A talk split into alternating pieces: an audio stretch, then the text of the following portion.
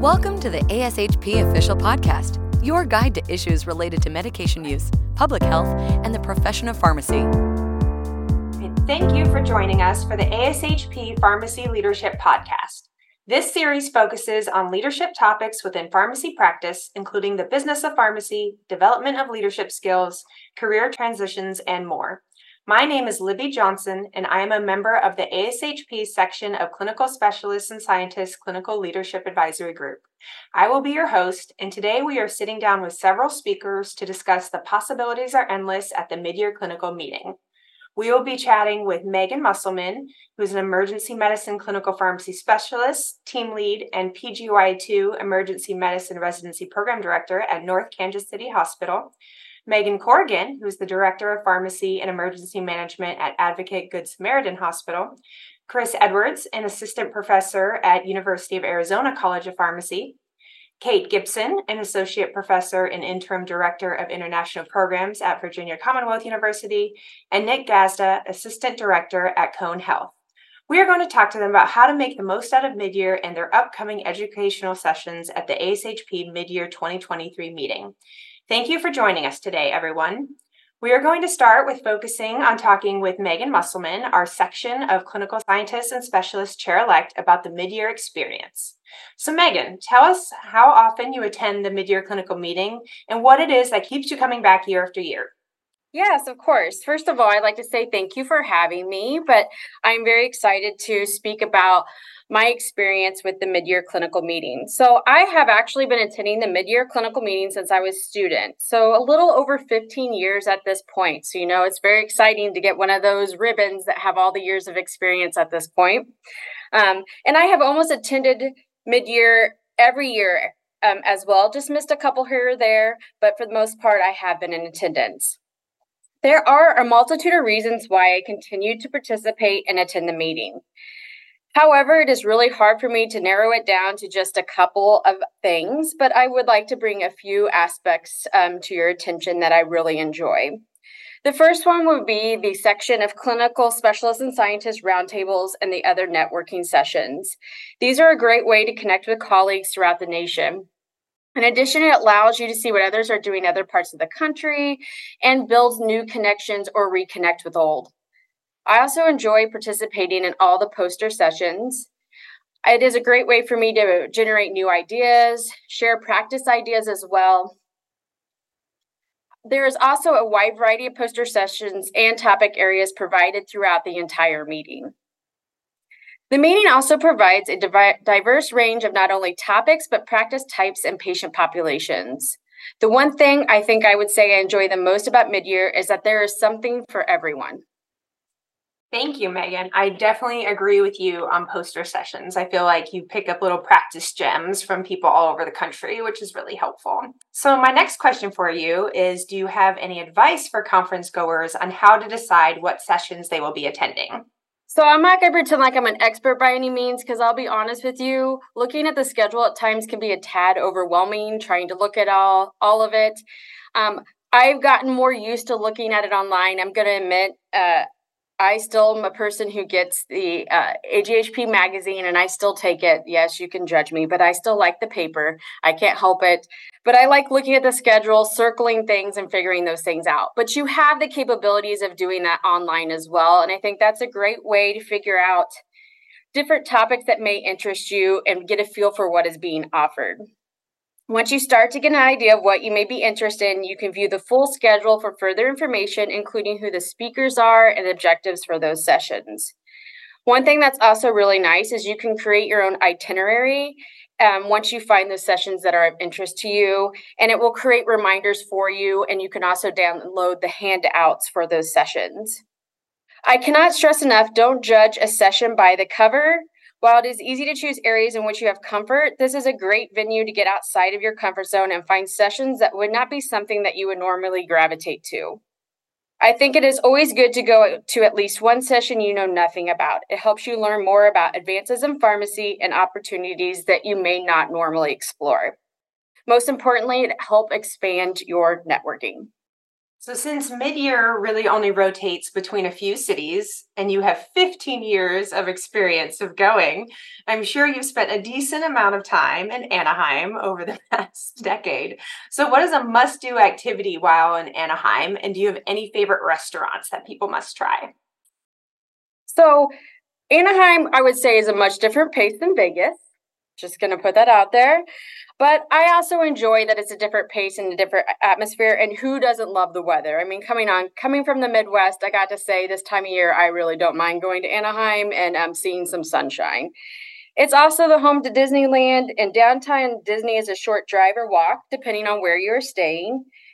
Anaheim also has diverse dining options, and if you have the ability to get away from the meeting for a little bit, beautiful beaches are just a short drive away. In addition, just outside the convention center during lunchtime, which I always like to enjoy, there is a variety of food truck um, options that allow you to have a convenient lunch and enjoy the wonderful weather and just take a little mindful break prior to going back to the sessions and networking. Another couple fun areas that I've enjoyed visiting when I've been in Anaheim is the Anaheim Packing District. It's very unique, it's culturally diverse, and it has different culinary experiences.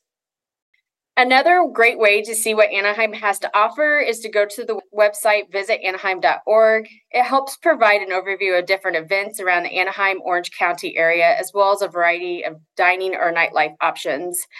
And it, as well as different events that could be happening. Sometimes there's concerts going on, so maybe you could catch a concert or other sporting events. Anaheim definitely provides a little bit for everyone depending on what you're looking for. So earlier you mentioned the SCSS roundtables as a must do. So tell me more about the roundtables and what type of experience attendees will get there. So I know I mentioned the roundtables early, earlier. These used to be called networking sessions. So again, I'm dating how long I've been going to this meeting, but we have evolved to where they're now called roundtables, and they are one of my favorite sessions. The level of collaboration, idea generation, and discussion is top notch. There's no better way to get real time feedback and experiences from your colleagues that may be facing the same challenges that you are, including drug shortages, different practice areas, or just trying to put new protocols into place. In addition, they can share success stories as well, allowing you to identify opportunities or programs that you can take back to your practice site and implement. In addition, some roundtables have poster sessions associated with them, such as pediatrics and emergency medicine. Not only do you get to share knowledge and information with pharmacists in the area, but you also to get to see dedicated projects and research in that practice area as well, which is really nice and well attended. While there are many different levels of participation that you can have during the session, anywhere from just knowledge sharing to active listening, you are guaranteed to walk away with new information or a new connection that will instantly impact your practice. Thank you, Megan. We're going to give her a little break, and now we're going to hear about a few of the sessions that are being offered at the mid year clinical meeting this year. We have five sessions we want to highlight, and we will start with Chris. So, Chris, please tell us about your session, codes that make you tachycardic, and why conference attendees should come to your talk. Thanks. I'm really excited about this one. So, codes that make you tachycardic is all about codes in special populations, right? So, we've all attended some emergency scenario where you have a patient who is, you know, uh, very, very large, or a patient who's pregnant. And or a kid. And these things change the dynamic enough that it tends to make people a little bit nervous, a little bit hesitant, right? Even if you've been to a number of codes in the adult population, when you start to see these uh, special populations, it can make you hesitant and it can make you really want to uh, take a deep breath, look things up, and make sure that you're ready to go. This session is geared towards intermediate to advanced practitioners. Uh, we're going to be talking again about pediatrics, uh, obesity, and um, pregnancy. Um, we do a lot of interactive uh, cases. Uh, Dr. Brian Erstad and I spent a lot of time in the sim, uh, sim lab coming up with some video cases uh, that I think are going to be pretty cool. And there is a uh, cameo of uh, SpongeBob. So a lot of fun to be had there. Yeah, it should be great. Dr. Nicola Kisto is also joining us to talk about pregnancy. she'll be closing us out. So it should be a really awesome session. it occurs Tuesday at 8 a.m. I hope to see you all there. All right. Thank you, Chris. As an emergency medicine pharmacist as well, definitely a session I would probably be attending at the mid year. And so now we are going to hear from Megan Corrigan, and she is going to talk to us about her session establishing emergency management in health system pharmacy. Thanks, Libby. Um, I'm definitely excited to be here to talk about the presentation that I'm giving at midyear with my colleagues from Advocate Health, Maggie Lundholm and Nick Liddell. As you mentioned, the title of our presentation is Establishing Emergency Management in Health System Pharmacy, and it will be on Sunday, December 3rd at 8 a.m. I'm really excited to present on this topic, not only because I love emergency management, but also because I think health systems need to start thinking collectively about emergency management um, when we created this presentation, our hospital system was 27 hospitals across two states. It has since grown to many more hospitals across a larger region. But we noticed we didn't really have a consistent approach for pharmacy specific emergency management. Each hospital was kind of doing their own thing. And as a service line, nothing was streamlined. So we were all kind of paddling in our own directions. So we were asked as a pharmacy um, syst like this, a pharmacy system to look and create a service line business continuity plan. And that's when we quickly realized that we had an opportunity to start working across all of our hospitals, all of our services to engage interested pharmacy leaders in creating a robust plan that was just specific to pharmacy. Um, the presentation discusses some background about emergency management, how to create a pharmacy specific hazard vulnerability assessment, as well as how to create a pharmacy emergency management team that is just pharmacists and technicians. Um, we'll share our journey and discuss our lessons learned, what worked well and what definitely didn't work well, and then how we engage different areas within pharmacy to ensure we have a robust and deployable plan. Um, we also have some time for interactive participation in a real life scenario um, so we can evaluate how attendees are truly prepared. And I think a unique aspect to this presentation versus maybe presentations in the past on emergency management is that we looked at uh, we're looking at emergency management from a service line lens not just an individual hospital lens. We talk about outpatient pharmacies packaging centers um, offsite order verification courier services and so much more because these are all such integral parts of the pharmacy world and we don't consider planning for downtimes in any of those. Additionally we need to make sure all health systems are kind of paddling together in the same direction, not duplicating work, um, and making sure the plan is comprehensive. So we'll go over all those things. And we hope that by highlighting our journey as a health system, we can spark interest for others um, to ask the hard question if their health system is actually prepared. So uh, there's a quotation that we like to say. Um, it's by Benjamin Franklin. It says, "By failing to prepare, you are preparing to fail." So I hope our session will help people so they do not fail. And we'll see you bright and early at 8 a.m. on December 3rd. Thank you, Megan. That sounds like an awesome session and something that you've already just in those two minutes have sparked my mind, asking myself a lot of questions about my current health system. um, so now we're going to hear from Kate Gibson, and she is going to talk to us about the next generation in anticoagulation. Thank you so much. Yes, I'm really excited about this talk that I'm giving with my colleague, Dr. Megan Westling at the University of North Texas. Uh, this is kind of a two part talk, and it's really meant to review a couple of different things. The first is underutilization of anticoagulation and really thinking about chronic disease management and the use of oral agents, primarily DOACs. And so, in the first part of our talk, we're going to review some of those common barriers to initiating or maintaining patients on anticoagulation and really what we as pharmacists can do to address these concerns.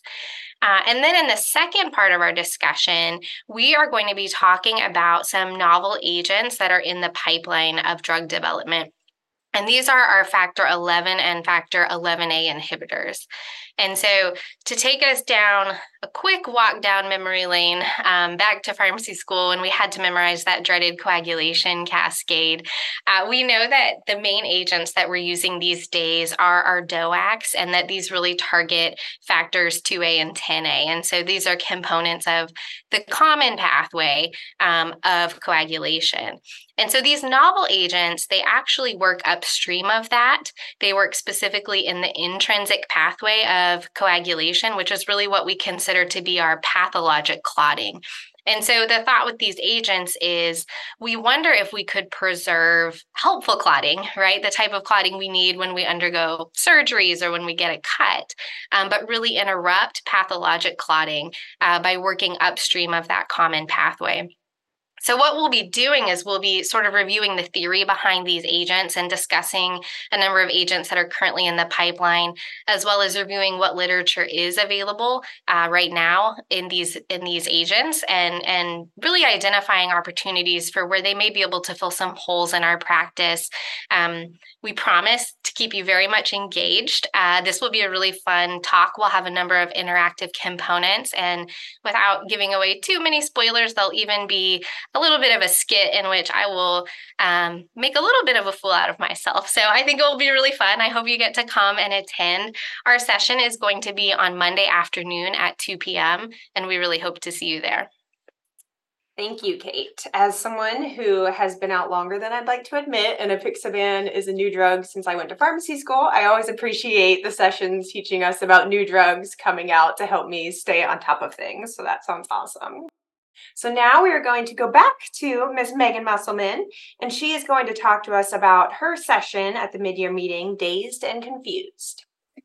Thanks, Libby. Yeah, so Dr. Jenny Kale and myself are holding an intensive study and clinical session that is also available for BCPS or BCCCP credit. Um, if you are wanting to obtain BPS credit, though, I do want to note that you do have to pay additional fee, but anyone is welcome to attend. You do not have to pay a fee. You could just come and listen. Um, as Libby said, our session is entitled Dazed and Confused Clearing the Haze for the Recognition and Treatment of Hyperactive Delirium with Severe Agitation. This has been an evolving process in the emergency medicine and critical care world.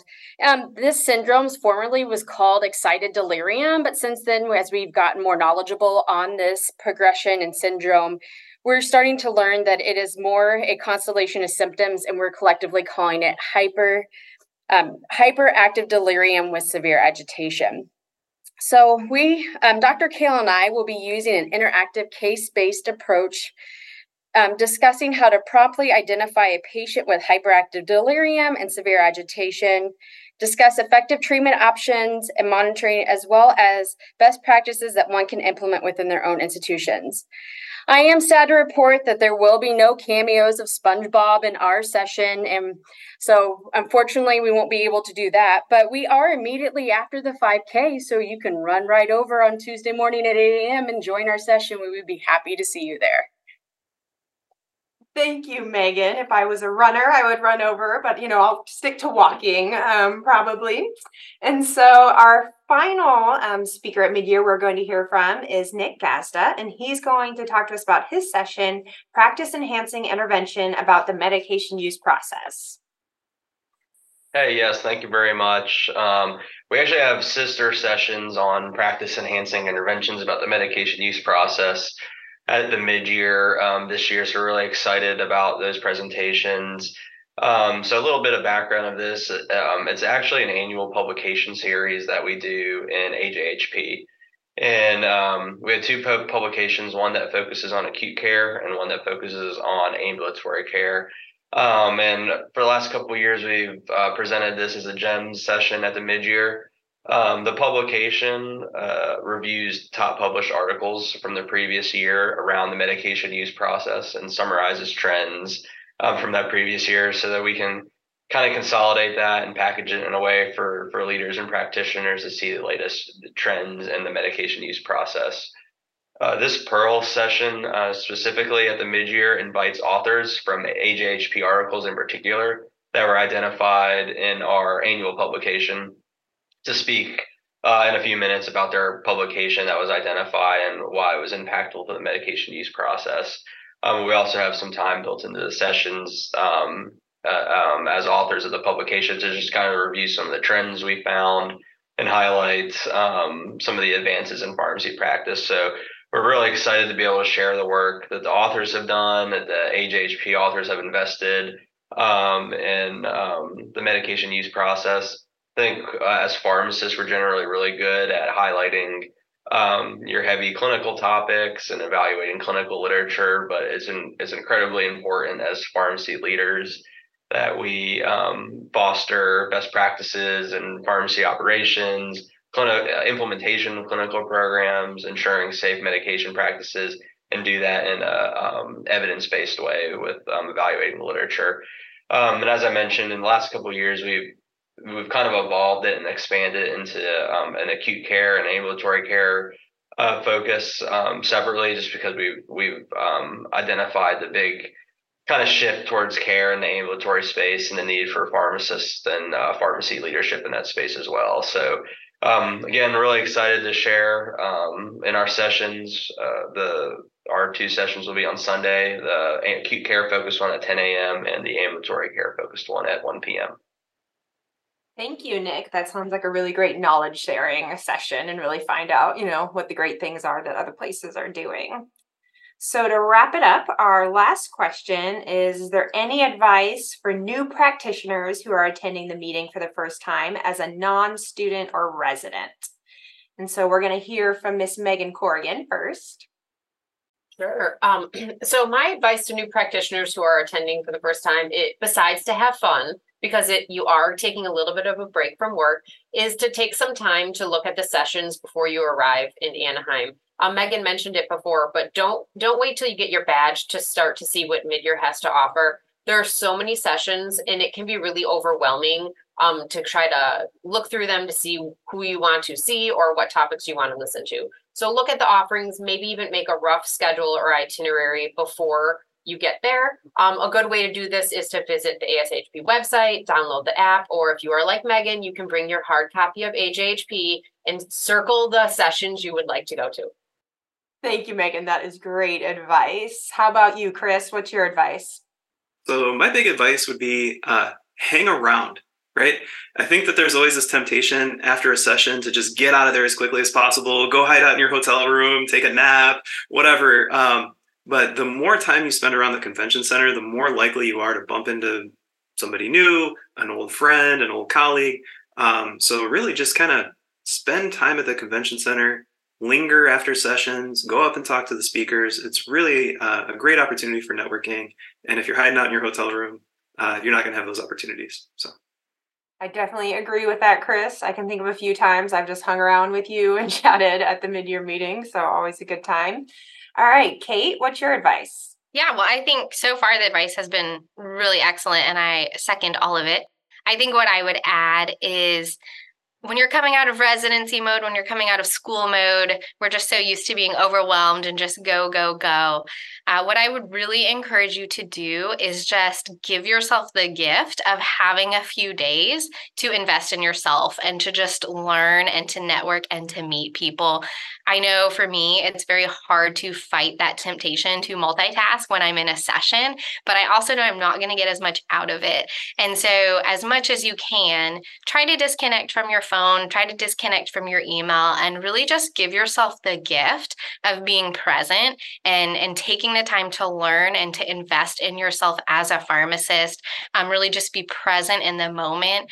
Uh, you're worth it, you're worth the time, and it's just a really great gift you can give yourself. That is really great advice that I especially need to hear. I'm notorious with work email. It's a bad habit. Um, so, Nick, how about you? Yeah, absolutely. I, th- I think it's definitely the networking for me. It's uh, such a unique conference um, where you have all these pharmacists and leaders and, and learners and folks at different levels. Um, so it's a really great opportunity to get exposure, um, put yourself out there, meet some new folks.